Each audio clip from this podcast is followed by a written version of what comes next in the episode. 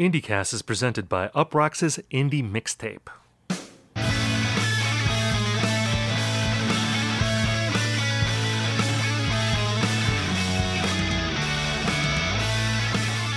Hello, everyone, and welcome to IndieCast. On this show, we talk about the biggest indie news of the week. We review albums and we hash out trends. In this episode, we continue our look back at 2020 with the second installment of our award show, the IndieCasties. My name is Steven Hyden, and I'm joined by my friend and co-host Ian Cohen. Ian, how are you? Steve, uh, like one week after the fact, and I already feel like I'm going through year-end list withdrawal. Man, they're starting to come in in a trickle as opposed to a flood, and uh, I mean, I just find myself like waking up in the middle of the night, like needing to look at a like a cut, like the looking at like the cover of the Dua Lipa album or something like that. Um, See, you know, like you you read a lot of year end lists. I, I, re- I, get this from your your because like I have to admit, um, I read only one year end list from beginning to end, and it was wow. It was my it, it was my list, and I have to say, I have to say I did a great job with my list. But otherwise, I, I, I don't read a lot of year end lists anymore. I, I think I'm just just like I don't read a lot of record reviews anymore. I'm just like this, uh, you know, sort of jaded person now. I only just want to read my own. I'm like Eddie Van Halen, like how Eddie Van Halen never listened to like any other bands. I think like the last record he had bought was Peter Gabriel's "So." Like that was the last album he bought in his life. You do a lot so I'm, worse. I'm like, yeah, well, exactly. I mean, and he bought that like in 1986. He didn't like buy that in like 2016, catching up with it. So I feel like I'm like Eddie Van Halen in that in, in, this one very narrow way in that like I've I've so saturated myself with music writing that I actually don't read a lot of music writing anymore. I mean, I don't read a lot of music writing, and I, you know, many people are saying, you know, Steven Hyden, he is the Eddie Van Halen of music list reading. Um, but for me, it's like I will, exactly. I will, I will read any mu- like if I will if I don't, I might not read your publication like for the entire year, but I'll read the year end list. And I, I might not like follow you on Twitter, but if I see that, you know, someone liked your year end list, I might go look at it. And it's because I feel like in a lot of ways, like I miss out on so much that goes on in the year because I'm so focused on my own thing that I'll, I'll just like look at like I I love year end lists and here here's the thing that really bugs me about like the way they're rolled out like um I feel like they're coming out earlier and earlier. And, you know, from a logistical standpoint, I get the criticism of, you know, releasing your year end list in November because you might miss a few records.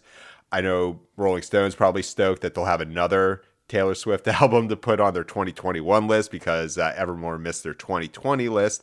But also, like, we are heading into the last two years of the two weeks of the year. Uh, nothing's really happening, and there's just so little content to you know, help you pass through the day. Because, you know, some of us still have to go to our office jobs and have things to uh, you know, pass, you know, look at during lunch or whatever. But this is where IndieCast comes in. We are providing that crucial, that crucial year end content after all the year ends have come out. Yes. Although this is our last episode of 2020, like uh, fair warning to all of you, you're gonna have to survive beyond this, you know, these next two weeks without us. We will be back in 2021, barring some sort of disaster. Yeah. Um. So excited for that. We'll have to figure out what the hell or, we're going to talk about or, in January and February. But or yeah, if the if the Wrens drop the album on like uh, December 28th, then we'll have to do an emergency episode. Yes, if the Wrens drop uh, the sequel to the Meadowlands, uh, we will do an episode. I that's really funny to me that story because I remember I wrote about uh, that album for Grantland. I did a I did an interview with Charles, R.I.P. talking about the new Wrens album, and he said he was like I think at that point he said he was something like seventy percent done, and that was in 2013, and uh, we're we're still waiting for for the new Wrens album. I wanted to ask you something quick. What's since that? you are a person that looks at a lot of music, uh, a lot of year end lists. What do you think about this like mini sort of issue of like ranking albums? Because like Bandcamp had this thing where they like made a you know sort of a big deal about like we're not going to rank albums on our list. A, a, list that I actually like a lot, and this I think list it dropped the day that we're recording this episode is the Aquarium Drunkard list. That that's oh, yeah. a great blog they never rank their their list, and that's actually a list I do look at because I Mm-hmm. I, I end up discovering a lot of albums from there. But like, what do you think about like? Because you know, people are saying like you shouldn't rank art. It's it creates hierarchies and like, because to me, I, I'm like, if you make a list, unless you're going to list every single album that came Yeah. out in a year, you're creating a hierarchy of of taste. You know, whether you rank it or not, it's on your list. So there's lots of albums that are on your list. Yeah. You know, I mean, personally, I don't really care if you rank it or not, but like making an issue of it, like you're taking a moral stand, I kind of question that a little bit. I'm just like, you know, it's just a list. If you rank it or not, it's fine. But, you know, if you're ranking it, I'm not looking at you like you're some sort of like enemy of art. You Yeah. know, because you said something was number one and number two. You know what I mean? Like, uh, how do you feel about that? the way I mean, I'm a I'm a list reader of all sorts. Yeah, Aquarium Drunkard definitely one of the best year in year out. Shout to Justin, you know, go dogs. Um, and I think you're right in the sense that there's room for everything. Like if you do put if you feature 50 albums, you've created a hierarchy between those 50 albums, even if they're unranked and everything else. And also, you know, like Bandcamp also has like charts for best selling uh, you know, in each any given genre. So I think hierarchies, whether they're stated or unstated, are kind of unavoidable. But you know, my question is like, what do readers like? Um, you know, I'm sure there are some readers who find the idea of ranking things a little distasteful. Others, you know, such as myself, I love rankings. Like I'm I'm a sports person. I like the I don't like the fact I don't I, I don't totally believe that art is like a winners and losers sort of thing, but um, I do think it helps in a lot of ways get a sense of you know what mattered, or maybe not what mattered the most, but like what was the biggest story of any given year. And you know, you gotta. What I, I like things more than others, um, you know, for different reasons, and it is tough to say, you know, do particularly if like you're comparing albums across genres or like doing decade lists. Like I find those to be quite difficult, but um, I don't know. There, I think there's room for everything. Uh, and Right. yeah, I would if if if people want to not rank them, by all means. If people want to rank them and get like super granular about it, that's cool too. Um, I don't know if you know. I I I, I don't. I, I I would just love to know what the readers think, and it's Yeah, I not mean, that every think- it's not that every publication needs to like cater to the reader's whims. I think there needs to be editorial voice, but I don't know. I got I get a little bit um I, get it just like this bad taste in my mouth when people treat music writing as if it is like some sort of like higher calling. Uh Right, I take exactly. it very And- seriously, but like at the same time it's still kind of fun and we have to think about, you know, what's fun. Exactly, and I, I guess my take is, you know, because I, I I see these conversations take place among critics about how you know it can be dangerous to create a canon because canons have biases and like it can keep out records that are worthy because they don't fit whatever criteria critics think are uh, think are important in a particular time. And those are important conversations to have. I think it's good to be thoughtful about that. But i think it also is necessary to have some perspective on what music writing can and can't do. And i i do th- believe that yeah, it helps for uh, a record, certainly in the short term, to get a lot of praise from critics and to end up on these year end lists. But like, I would just invite anyone to look at a year end list from like 10 years ago or 20 years ago and just look at the records that like no one remembers, you know, that like records that were praised in the year they came out that were totally forgotten. And then also to remember the records that weren't on those lists that like people just revere now and, and love now and, and we talk about.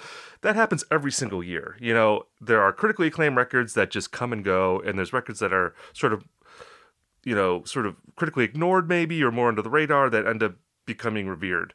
You know my point just being that like critics are not the be all end all in like what is remembered. Uh so and and and i'll say even like you know i made a joke earlier about how my list was the only list i read from beginning to end. I honestly can't remember everything I put on my list already. you know, it's like and like I, and I was tweeting about this this week. Like, there's this great album called Hit to Hit by a band called Second Grade from Oh, yeah. Philadelphia. I was listening to that record this week, and it was totally one of those things where you feel like late list making buyer's remorse where you're like, oh, why didn't I put this on my year end list? Yeah. Like I, I I've talked about that record on this show, but like I wish I'd put it on my year end list because that's Yeah. such a good album. I feel the and I wanted to same, make man. sure I wanted to shoehorn it into this episode because I wanted to shout out Second Grade because that's a really good record, hit to hit. Yeah. Go check that out if you haven't yet. I should have put it on my list. I, I But, feel you know, a bit of again, I feel a bit of buyer's remorse because like um you know I in in the Uproxx list I put like this the first Glass Beach album on there again and it's like you know what that was technically a 2019 record I could have put something like literally new and as far as um yeah at this time of year facebook puts up memories and i often like back in the day i would post my top 50 lists uh and you would and i would see one from 2015 and i i just like i did i really like 50 albums that year? It's like did i really listen to this number 47 all this time? And uh, it's yeah you, just think about like how i think lists are important because they do give you a sense of like what was important at the time. Like i don't think we make these with the intention that 10 15 years from now this is going to be the canon you know? And even if there is like a like you know let's create a new canon it's still a canon you know? So i think it's kind of impossible to um, do music criticism without you know putting things on hierarchy like putting things in a hierarchy that's just kind of the nature of it and um yeah at the end of the day we're just still a bunch of nerds talking about music Yeah, exactly. It's fun. We're just, you know, we love this stuff. We take it seriously, but it's also a laugh at the end of the day. And it's, it, I think it's good to keep that in mind. And I feel like that's a good segue yes into the indie casty section of this episode. the, and like, the, the most uh, important awards ceremony of yes. the year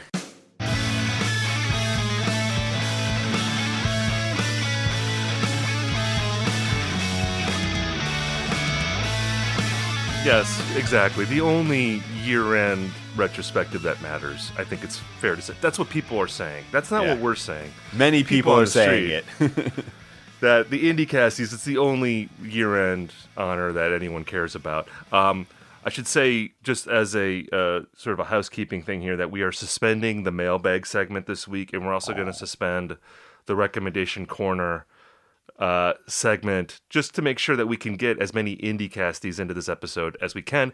Last episode we had to like sort of delay one of the categories because we were talking way too much about Greta Van Fleet. I think I'm going to blame Greta Van Fleet for that because we, we got Yeah. sidetracked on them. But um, we we're going to pack as many indie casts as, as we can into this episode. So to start off with, a big category comeback of the year. I feel like this was a year where a lot of familiar favorites from the past in indie world came back and put out records. You had, of course, Fiona Apple putting out her first record in eight years. You had The Strokes put out their first record in uh, seven years. Bright Eyes came back. Uh, you had Hum came back from like uh, like a twenty, I think 22 years 22 years. That's a great record. That was on my year end list. Um, I think the one that stands out for me though is the Killers. And the Killers, you know, they weren't like some of these other acts I've talked about who, you know, came back from like a long absence to put out a record. Like the Killers have been fairly active. Uh, they put out their previous album, Wonderful Wonderful, in 2017. Uh, but for me, this is a comeback in the sense of them actually returning to an artistic state that I actually care about. Like I wrote a review of Wonderful Wonderful and I think I literally said in that review that I that I'm giving up on this band. Like this band is finished. Like I left them for dead on the side of the road with that review to the point where when they put out this new record in 2020 imploding the mirage i was ignoring it. I didn't really care about it. I wasn't paying attention to, to any of the singles. And then when it came time for me to write about the record i was shocked by how much i enjoyed the album you know, especially some of the singles like uh, my own soul's warning and caution. Um, and i don't know if like maybe my expectations were just low, you know, but I think those like are legitimately great songs and I think that album overall is like pretty damn good and about as good as you could expect from a Killers record in in, in 2020. Uh, so yeah, that for me I think really stands out as like, wow, I thought this band was finished, but they actually have some juice left in the tank, and they came through in a big way. How about you? What was Yeah. your comeback of the year? I mean, I think Hum has to be mentioned. Um, i- i- and that I think the release of that album is one of the one of the very few pure good things in 2020. Like usually when there is a surprise drop of an album, I get Called some Inlet, by the way. We Yes. should, we should say the album title. Yes. Um, there's I usually get some advance warning about it. Like that happened with Fleet Foxes and that happened with um, you know, Jeff Rosenstock. But that I woke up one morning and people were talking about this new hum record. And uh, sometimes on Spotify you'll notice that uh, bands, especially if they have like pretty common names like hum, cursive, like words that you might actually use. Uh, there's like a rapper or something like that with that name who releases new music and everyone gets like super weirded out about it. But like, wait, this is an actual, like an actual hum record. And the fact it turned out to be an incredible record, I mean, one of the pure good things of this past year. And in a way, they never really went away because they were so influential. But um, if I had to pick like a comeback of the year in the sense of like a return to form or just like kind of coming back from something, as opposed to Hum making uh, an excellent record 22 years after their previous album, which is also excellent, uh, kind of an unconventional choice for this, I would have to say Grimes because. Granted, Ah. in, in 2015, Art Angels was one of the you know most acclaimed albums of the year, uh, super popular. But I think between then and her most recent album, Misanthrop- Miss Anthropocene, um, it's a little hard to pronounce. Uh, I don't know if anyone besides like Kanye did more to kind of devalue their uh, goodwill, like short of getting canceled, like you know between like the relationship with Elon Musk and um, just all the kind of goofy stuff that Grimes does, and also maybe the sense that um, you know the the the zeitgeist has like moved on from her after after Art Angels. I mean, like we'll talk about this more as far as like albums that we expect to age the most poorly, but you would get the kind of sense that maybe like Grimes was like a you know kind of a millennial thing, like a like a 2015 sort of thing, but yet she she put out a record that was really well accepted and people sort of kind of forgot about all that other stuff and you know those are the those are the comebacks that interest me because it's it's it's it's almost easier to like go away for a long time as opposed to like come back from like any sort of PR flap or even like just like making a whack album like the Killers did. Um, I don't think that the narrative or like critics in, in a sense are very forgiving, especially if there's an ascendant artist who like gives that like one little slip. So um, I, I think Grimes like really held serve in a way that impressed me. So um, yeah, and maybe not like coming back from like making a terrible album or like you know it's only been five years, but uh, I I'm really interested to see where she goes going forward. You know. I feel I feel like people were kind of lukewarm on that album. I, I actually thought it was like a pretty good record. I, I enjoyed Yeah. the Grimes record. It didn't. it Um, didn't do as good on like Year Ends as Visions or Art Angels did, but um, you. I got the sense that people were kind of like winding up to like really dismiss it, and that didn't happen. I think. I think that also sort of happened with Tame Impala as well. They they came back from like what I thought was like some a really cool reception to the singles, like, and there were like eight of them. So. Yeah, I think at the end of the day, if like if you're that, I think popular bands tend to get a lot more leeway. So, um, yeah, that that would be my choice. Moving on to our second indie casty of this episode, worst musician tweet. Wow. Uh, I'm excited for this episode. I was excited for this uh, category. Um, I have to go with this is kind of an obvious choice, but it's obvious I think for a good reason because it was really terrible. Uh, it was from Halsey in January, uh, and it was when she basically wished another 9/11 on Pitchfork uh, over a review of her record, um, her record Manic, which got a 6.5 solid score. Not Definitely bad. not a home run, but like you know, if you if you want to break that into like the star, like if you're doing like the Rolling Stone five star rating, that would be like about a three and a half star album. So pretty solid. Maybe a little less. It'd be like three and like maybe like a third star or so. Uh, but she she tweeted, "Can the basement that they run Pitchfork out of just collapse already?"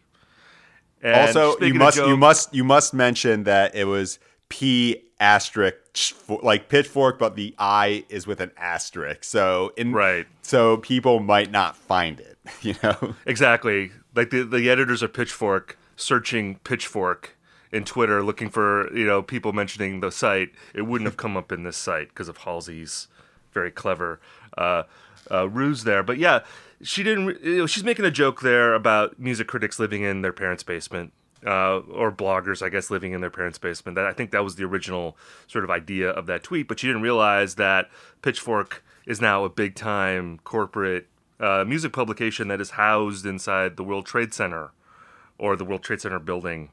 Uh, so uh, yeah, that was a problem. She actually deleted the tweet and apologized after that. But uh, you know, to me, this just uh, it it signifies a larger trend that we saw in 2020 and you know has been going on for the last several years of musicians clapping back at critics on Twitter, which is something that again, like I don't have a problem with. You know, if you if you know if you're a music critic, you're putting your opinion out there. You have to be prepared for the person that you're writing about to to come at you. You know, I think that's part of the gig. Um, however, I think it always looks music. It always makes musicians look awful when they do that. Like if I was Halsey's friend, I would say, "Don't do this, Halsey. this is a mistake. It's going to make you look terrible. You have a right to do it, but it's not good form for you to do it because you're just going to look terrible. And in this case, she looked especially terrible doing it. So that's my choice.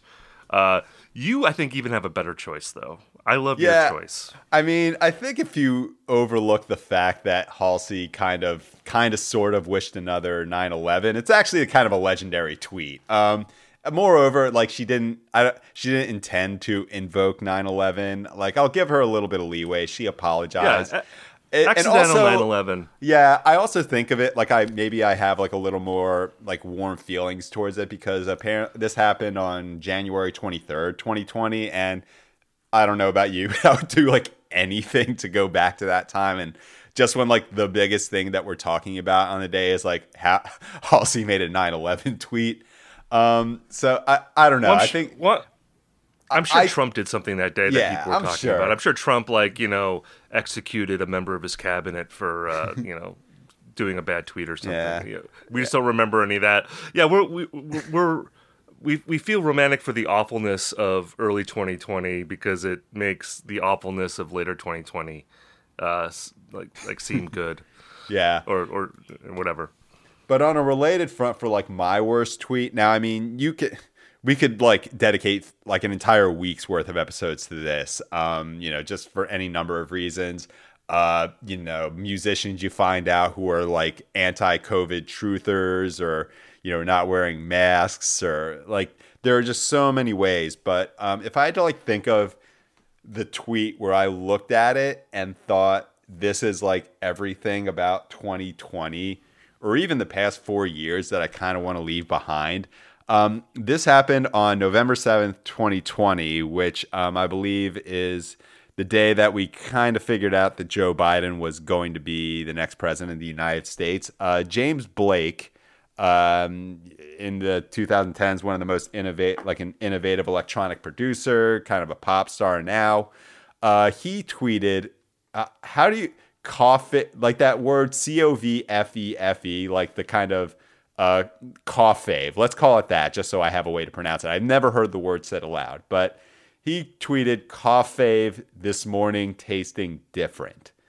Now, Ah. how it how it reads Love right it. now it how it reads right now is probably very innocuous like what's so bad about that but t- the i think one of the worst the the trend that i'm hoping we it, i'm hoping the biden presidency kind of gets rid of the whole like resistant tweeter sort of thing now grant if we really wanted to be accurate about like worst tweet of the year like we would give the airborne toxic event guy like a lifetime achievement award Oh my like, God. because this guy How did he become like the big resistance guy? Like he, Like, how he did is that the happen? he is the He's like- airborne, he's like the- he's- he's he like- was an NPR wasn't he like an NPR writer or something like that I don't know. beforehand? He's like the indie rock. He's the indie rock Jeff Tiedrich. That's what he is. Like you just see him all over the place, and you know, doing like let me tell you something, Mr. President. Yeah. You know, Sir, have you no decency? Like that It's whole Dr. Biden, not Mrs. Biden. Yeah. You know, and like like 200,000 likes, you know? Like, Yeah. what? Like who likes this garbage? Well, the, th- the, Ah. a lot a lot of people do, and I think you know maybe it's I don't know the fact that I live in Southern California, like you say, things are a bit different here, but um, it's it's that sort, sir, do you have no decency? sort of bit, or if like you if you give like anything like Donald Trump says like he gets five Pinocchios for this thing, it's um, it's it's this, this sort of like impotent like liberal resistance Twitter stuff and it's usually you know from the airborne toxic event guy or like some other 40 something artist or like you know your neighbor um it, it's acceptable. It's like okay well this is what they need to get by. And you know at the end of the day we're kind of on the same side. But to see this from like james blake um, I don't know if like being in a relationship with Jameela Jamil, um, who is also like Oh, yeah. a legendary tweeter, I, like back in the back in the early 2000s, like there was a like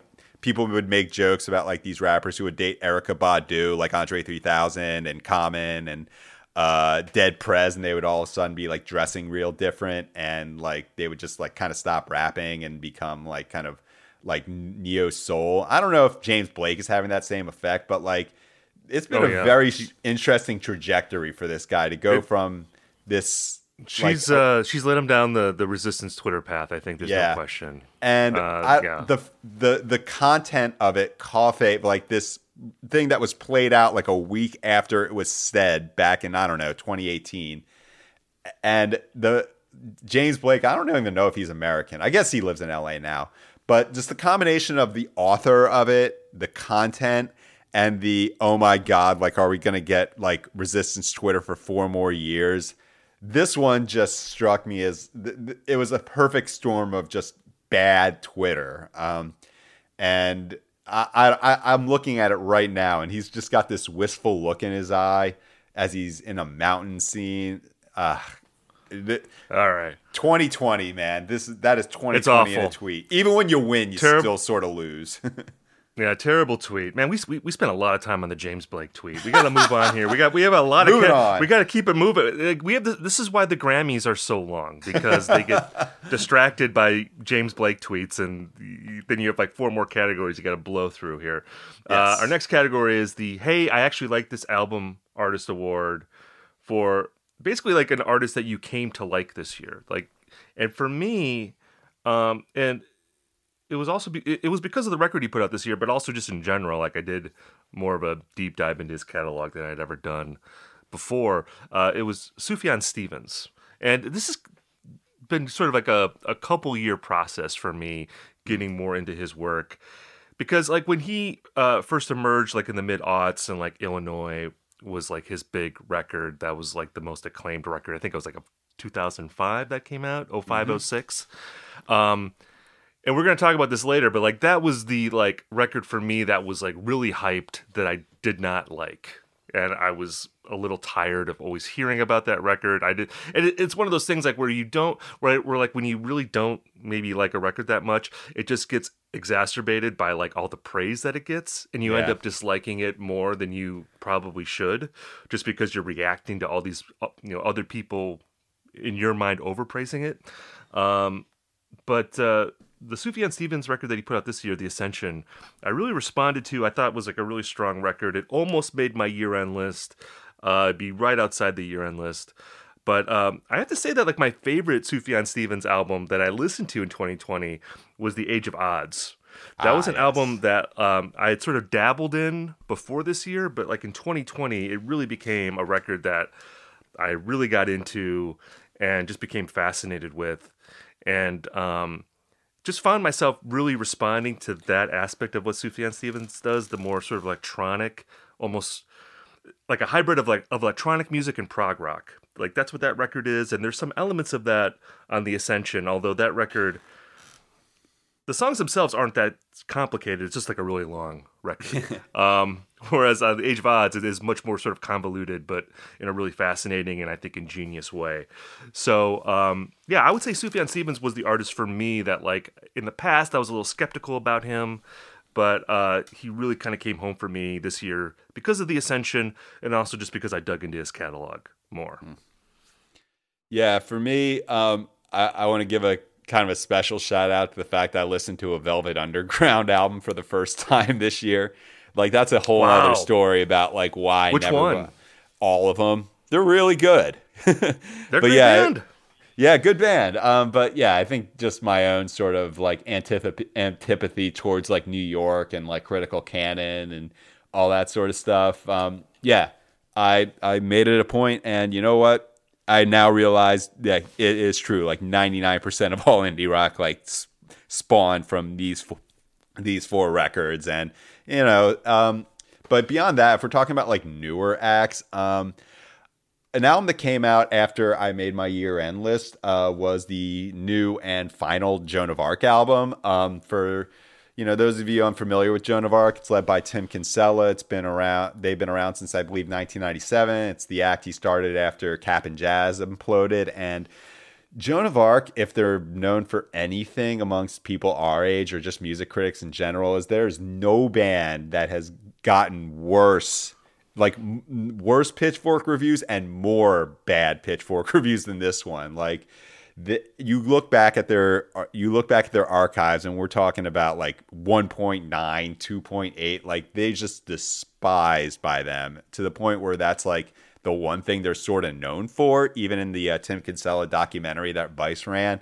they dedicate a lot of time to not saying that specifically but just how critics quote unquote hated them and you know i think it's it makes sense. They're a really pretentious band, intention like knowingly so, and they make a lot of very unconventional, um, difficult music. But they put out an album uh, about a week ago called uh, Tim, Melina, Theo, Bobby. It's named after the four members of the band. Um, shockingly accessible. It a lot of it does sound like um, you know maybe more like American football, which Tim Brothers Mike started. Um, really pretty electronic instrumentals. Uh, Melina is one a vocalist who has a weird sort of twang. She plays a fake guitar on stage. Um, and if this was like from a new band, um, I think it would be a lot more hyped up. But you know, with Joan of Arc, you're either there or you're not. And this this this inspired me to go back and listen to their very very deep catalog. And yes, a lot of it is uh, unconventional, maybe somewhat borderline unlistenable, but I just it, it's one of the best experiences to to discover a band late in the game and then realize, oh wow, I got 15 records I can listen to. Like this is something I unex- that's unexplored because you know at times it feels like you've heard everything and uh, you know there's really no you know past canon to look at, but um, yeah, Joan of Arc. Turns out if it's a, if there's a Kinsella involved, I'm probably gonna like it. All right, moving on to our next category. I'm calling this the "Hey, why isn't this on your list?" award. Oh, yeah. uh, this this is honoring the album that was a consensus favorite uh, that we feel is uh, actually overrated. Um, and for me, uh, this was a pretty easy choice. It has to be the "Run the Jewels" album. Um, my uh, my friend Rob Mitchum, um, every year he compiles a spreadsheet where he takes all the year end lists that come out from publications and he creates sort of a composite score to show like which albums did the best overall on all the big lists. The Run the Jewels album, I think, is number three currently on that list. Like it's ahead of the Waxahatchee record. It's ahead of like a lot of the other albums that we consider to be like the the consensus picks this year. Like Run the Jewels is like right there with them. And you know, my feeling about Run the Jewels is I liked their first album. I thought it was like pretty good. After that, I just felt like it was more of the same with every album, and it just like I don't dislike it. It's just not something that I find to be terribly uh, exciting or interesting. Um, it's pretty one note for me. Um, and I have to say too that like it's a little weird that this is the most critically acclaimed rap record of the year. Like Yeah. these two guys are are they both in their forties? Yeah, that, that I, I would imagine they're both in their 40s. Like, I mean, I they've been around since like the early 2000s, late 90s. So I don't know their I exact like- age, but I would guess 40s.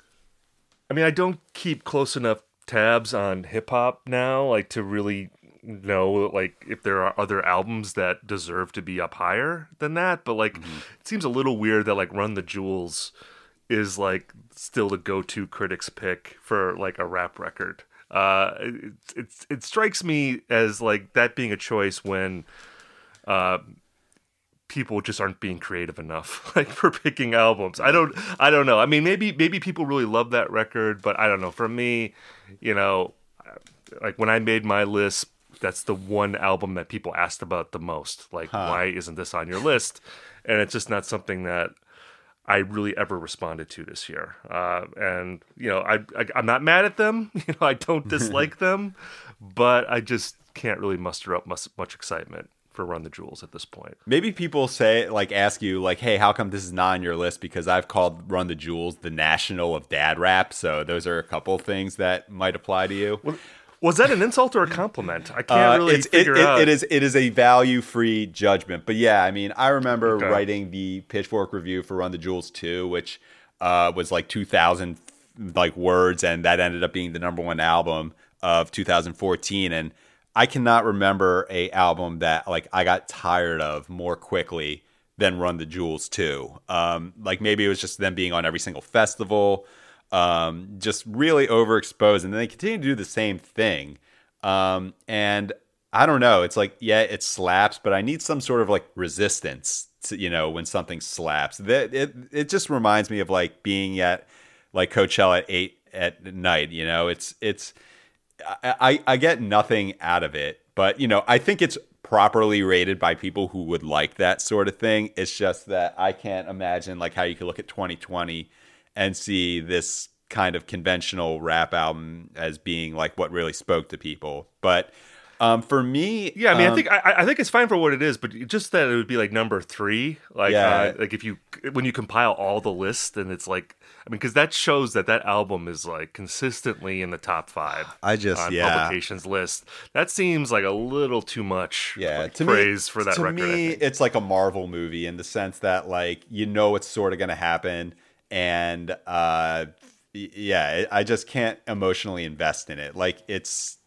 yeah, good. You know, if you like Run the Jewels, by all means, I hope you get to see them at like every single festival in 2022 when they come back. But when it comes to overrated for me, like I, a lot of the albums that kind of top the list um, are ones that you know I can understand. They're they're they're well crafted, but maybe just not for me. So I have to think of overrated as being an album that would otherwise appeal to me, but I think that maybe uh, it just didn't hit in the way I expected it to. And for me, that would be Yves Tumor. Um, I really liked their 2018 album.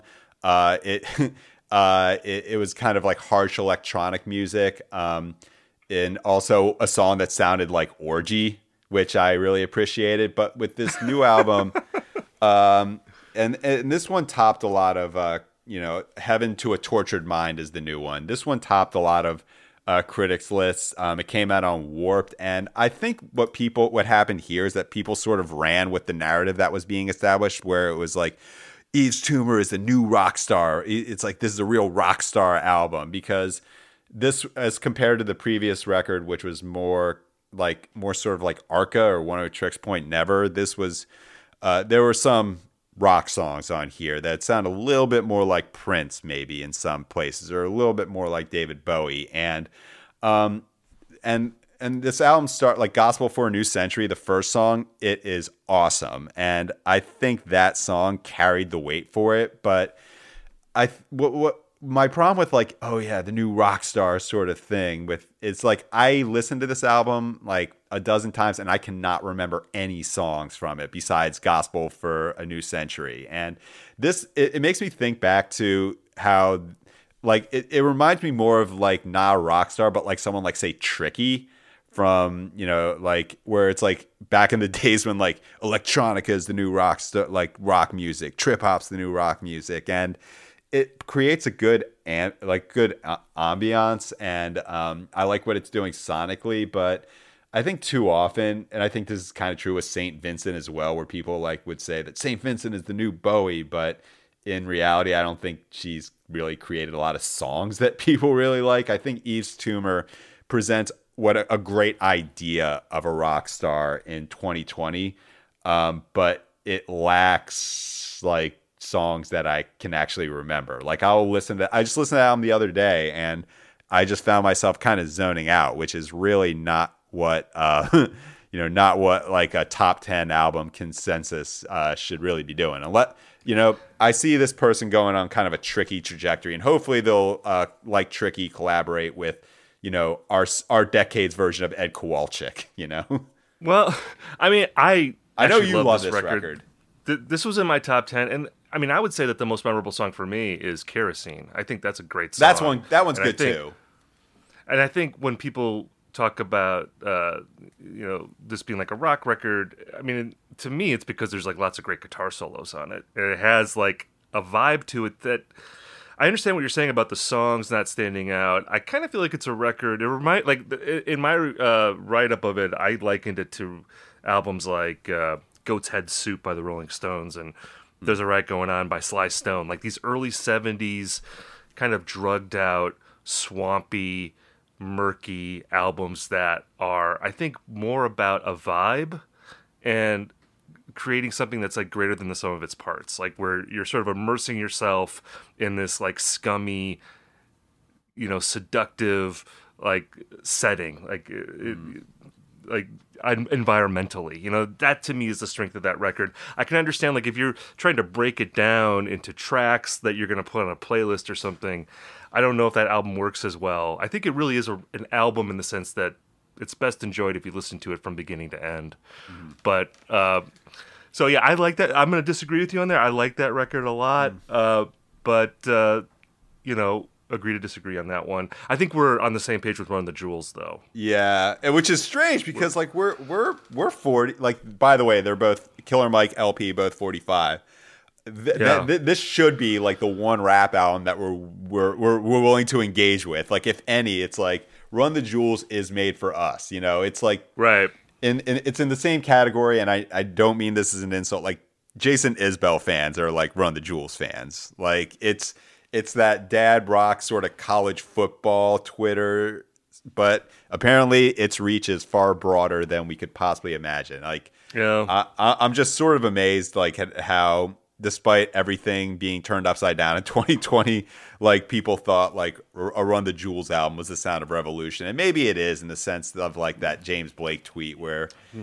It's just gonna kind of be the same, except a little bit different, you know, going Maybe forward. maybe people are just nostalgic for the Obama years, so like they're and Oh, listen yeah. to Run the Jewels, and it reminds them of the mid 2010s. Oh, yeah. um, moving on to our next category. This is you called this the Phoebe Bridgers Award. Mm-hmm. Uh, it is for the most overhyped album that actually deserves the praise. uh, so again, like an album that got that you know ends up on a lot of year end lists near the top, but actually we feel like you know it earned the right to be there. And I have to say that like with the exception of Run the Jewels you know, when I was looking at Rob's spreadsheet of all of the albums that are ending up, you know, at the top of your end list, I have to say, like, for the most part, like, I like most of the albums. Like, and, and it, it really is, I think, different than most years because there's usually like one album that stands out to me as being like, ah, I can't stand that record Yeah. And it's all and it's on all these year end lists. I'm I'm not really finding that this year. I you know, I love the Phoebe Bridgers record. I love the Waxahatchee record.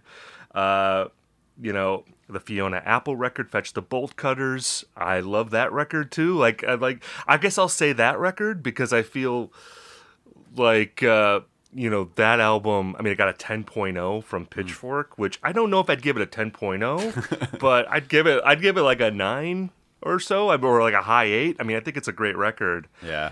um, so uh, yeah, even though you know people were talking about that all the time, and I would have been irritated if I didn't think that record was good, but like I did think the record was good, so I was like, okay, yeah, great. I'm glad people are praising Fiona. I'm sure that you have a choice here, Yeah. because I I feel like you tend to be more resistant to like the hyped records. Yeah. Uh, but like, but like, is there any hyped record that you thought actually deserved uh, the praise? Yeah, I mean, I do think that all the records that are at the top like are well crafted. Like there there's nothing where I think people got kind of, you know, fooled.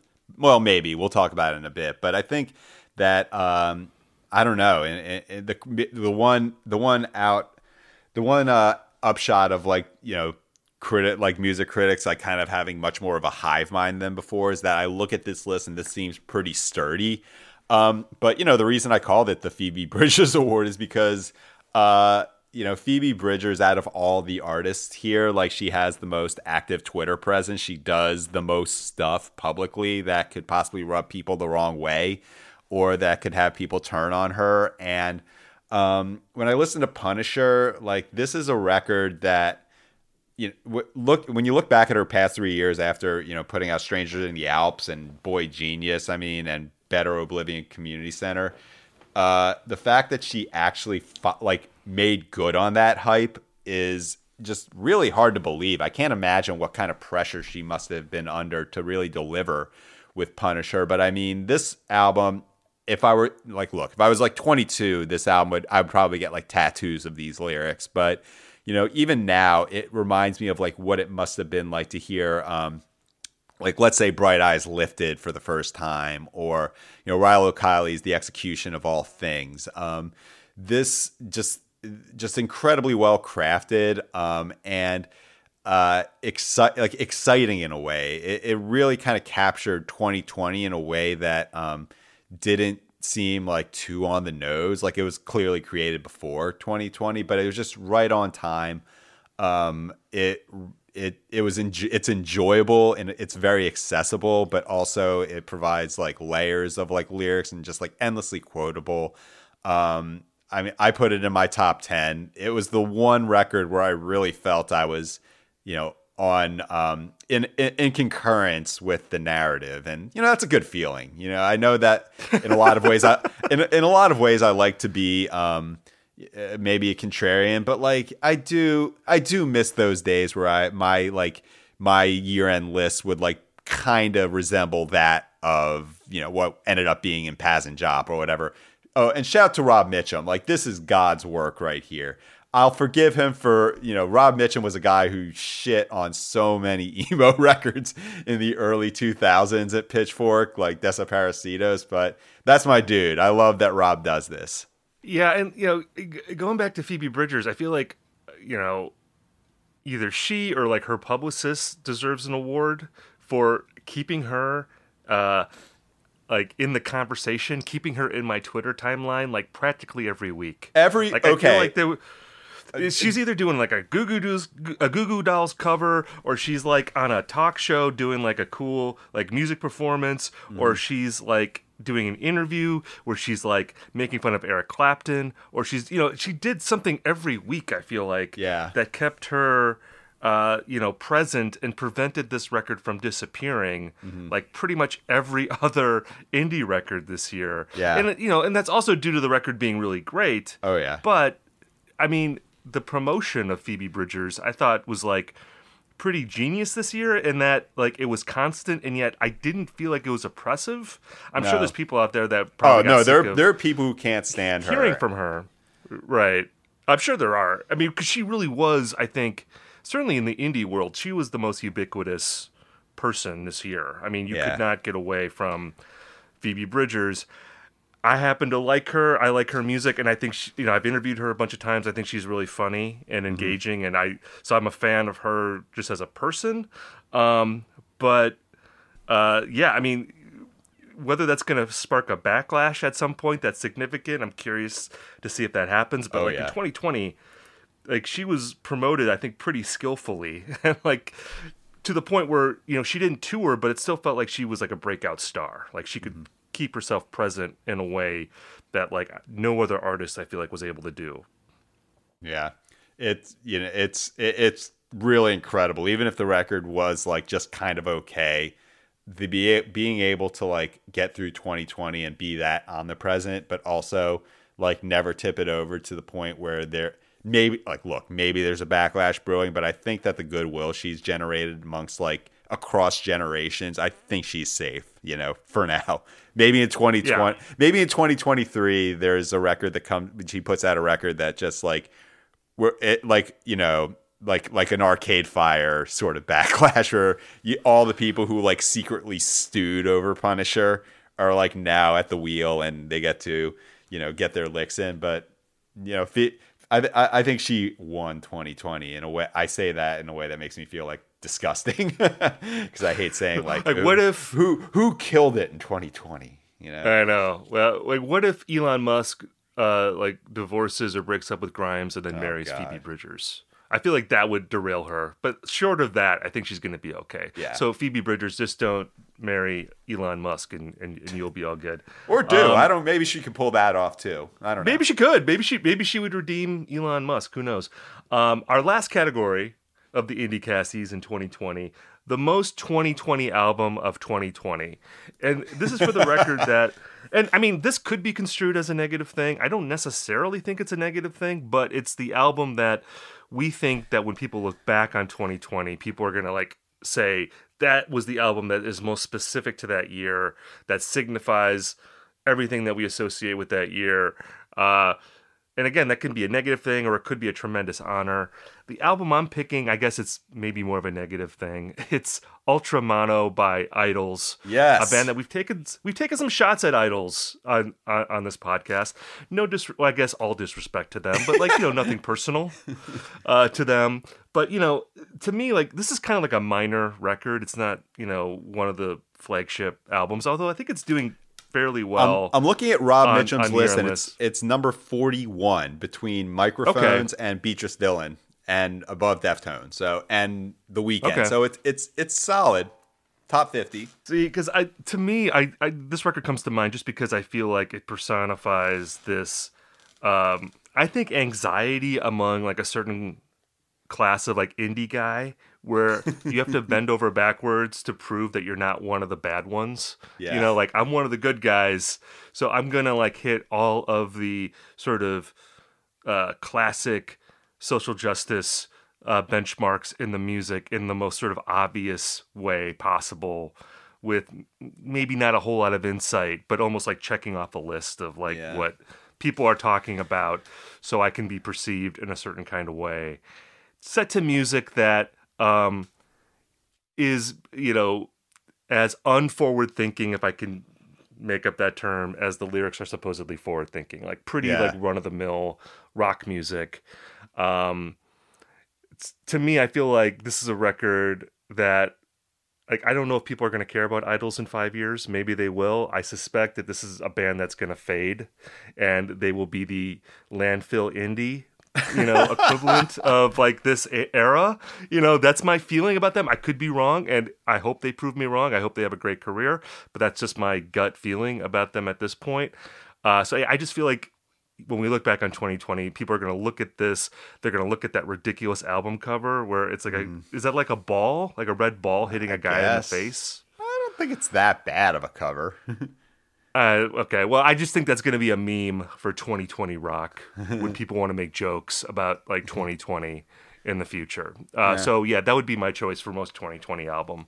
Yeah. of 2020. Wait, when we talk about like the most 2020 album, I think that like uh, the the subtext is the one that we might expect to like age the worst, um, and that's always tough to predict because I mean, like I can't tell the future, but um, I think it has to be something that what like when when like when I, when we look back at like 2016 or 2015 as I started to like kind of do a little bit of research, what stood out to me is that the stuff that like seems the most ridiculous are either like a rapper that gets super popular and that people are like haven't quite turned on yet, such as Chance the Rapper, like a, like a like someone who you get a sense that a backlash is just being like kind of snuffed out, or you, there's like some indie artist who there's a big discrepancy between like the critical um, enjoyment of that artist and like the public perception of it. You know, something like I don't know, like Tune Yards or whatever, where you get a sense that like this is a critic thing. And I think that like this year,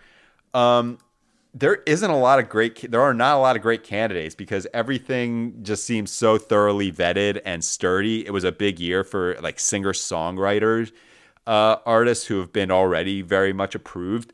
But you know, when I look at this list and I mean, we could talk about stuff like, you know, the Machine Gun Kelly pop punk album or Megan Thee Stallion. I mean, th- I think those speak more to 2020, like what it was like to uh, from the pop sense. But if I'm looking at the top 20 or so and think of the record where people might look back and say, man, what like I I don't know about this. I have to go with this uh this act called SAULT. It's S A U L T. Anonymous uh, act from the UK who topped a lot of year end lists um, with two records, one being untitled Black Is and another being untitled Rise. And I tried listening to this record. I think that um, when you talk about like uh, in 2020, people wanting to be like um, yeah, like resistance Twitter, if you will, that like Jeff Tiedrich or what or whatnot. Um, this one, like I think people really wanted a um, like Black Messiah by D'Angelo in 2014 or To Pimp a Butterfly. Like I think there was this desire for this one record to explain everything, to be the sound of uh, the riots and all of um, you know the election and just something that like really summed up politically uh, what was happening in 2020 and I tried listening to this album, and to me, it sounded like okay. If you ever been to a music festival, you maybe heard of a band called Jungle. Uh, they play like kind of. It, it, sounds in a lot of ways like Kool & the Gang, or just or Earth, Wind and Fire, like a real um, heavily orchestrated, like you know, disco or funk, and um, and but with SAULT, there's they're first off they're an anonymous band so you never really get a sense of perspective but a lot of their lyrics just sound like kind of bumper stickery.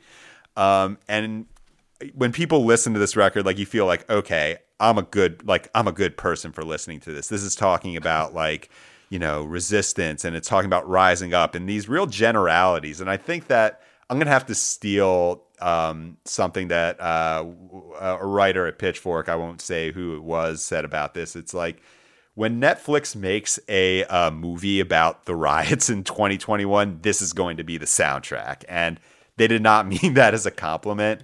To me, when I listen to SAULT, I just think of like, it, it, it just reminds me of this sort of um, like in 2016 when like you hear fight song at Hillary Clinton rallies, this sort of like impotent, like we're gonna rise up sort of uh sort of perspective. When whereas like during the riots this year, like what would you what you really heard was like stuff like you know like Pop Smoke or like Lose Your Job or whatever. I think that this album is a real sort of Netflix version of what actually happened and it was a, I got the sense that people were trying to like kind of force a sense of importance on it um, that really wasn't warranted by the music. I mean, it meant well, like so many of us do, but yeah, I think that this one we're gonna look back and think, eh, I, I, I don't.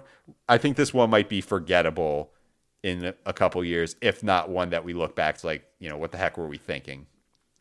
That album, I feel like I didn't hear about it until I started hearing about year end list discourse. Like, yeah, I heard about this album a bunch. It's like the Black Pumas of critically acclaimed albums. Yeah, the Black, Black Pumas, Pumas oh is like God. now they're like album of the year. And like I was aware of Black Pumas, but I'm like, really? Like who? Like who the hell is this band? Um, so yeah, I, I have to admit I have not heard that record, and your description does not make me excited uh, to check it out. Uh, but you know, maybe I will because we'll have a lot of time to listen to music for the next two weeks because we will not be doing any IndieCast episodes. I hope all of you listeners out there can muddle through the holidays without us, but we're going to take a little vacation here, but we'll be back in uh, January with more IndieCast episodes. We'll find something to talk about. I don't know if anything is happening in January, but uh, I don't know. We'll we'll just uh, we'll just talk about James Blake. I think maybe during that time. I th- I think we've got a lot of James Blake conversation in us. We I do think it is the ten. The t- I do think it is the ten year anniversary of his self titled album. Oh, like oh my really? god, yeah, yeah, 2011. Well, Look back at 2011, like the oh my, like the first Joyce Manor record came out in January 2011, and that's as far away from now as like the Strokes was in 2011. So wow, just we're marching towards the grave here, man. Yes, time time is. If you take anything, if you take anything away from IndieCast, is that the inexorable march of time. Is, yeah, we, that. it's coming for all of us. Well, thank you for listening to this show. On that, we'll leave it on that note. Uh, if you enjoy our show, I would encourage you to leave a review on uh, iTunes or wherever it is you get your pods. Uh, reviews help the show the more reviews we have, the algorithm, I'm told, is kinder to us. It will give us better placement. It'll help us grow the audience. So uh, if you can do that for us, I'd really appreciate it.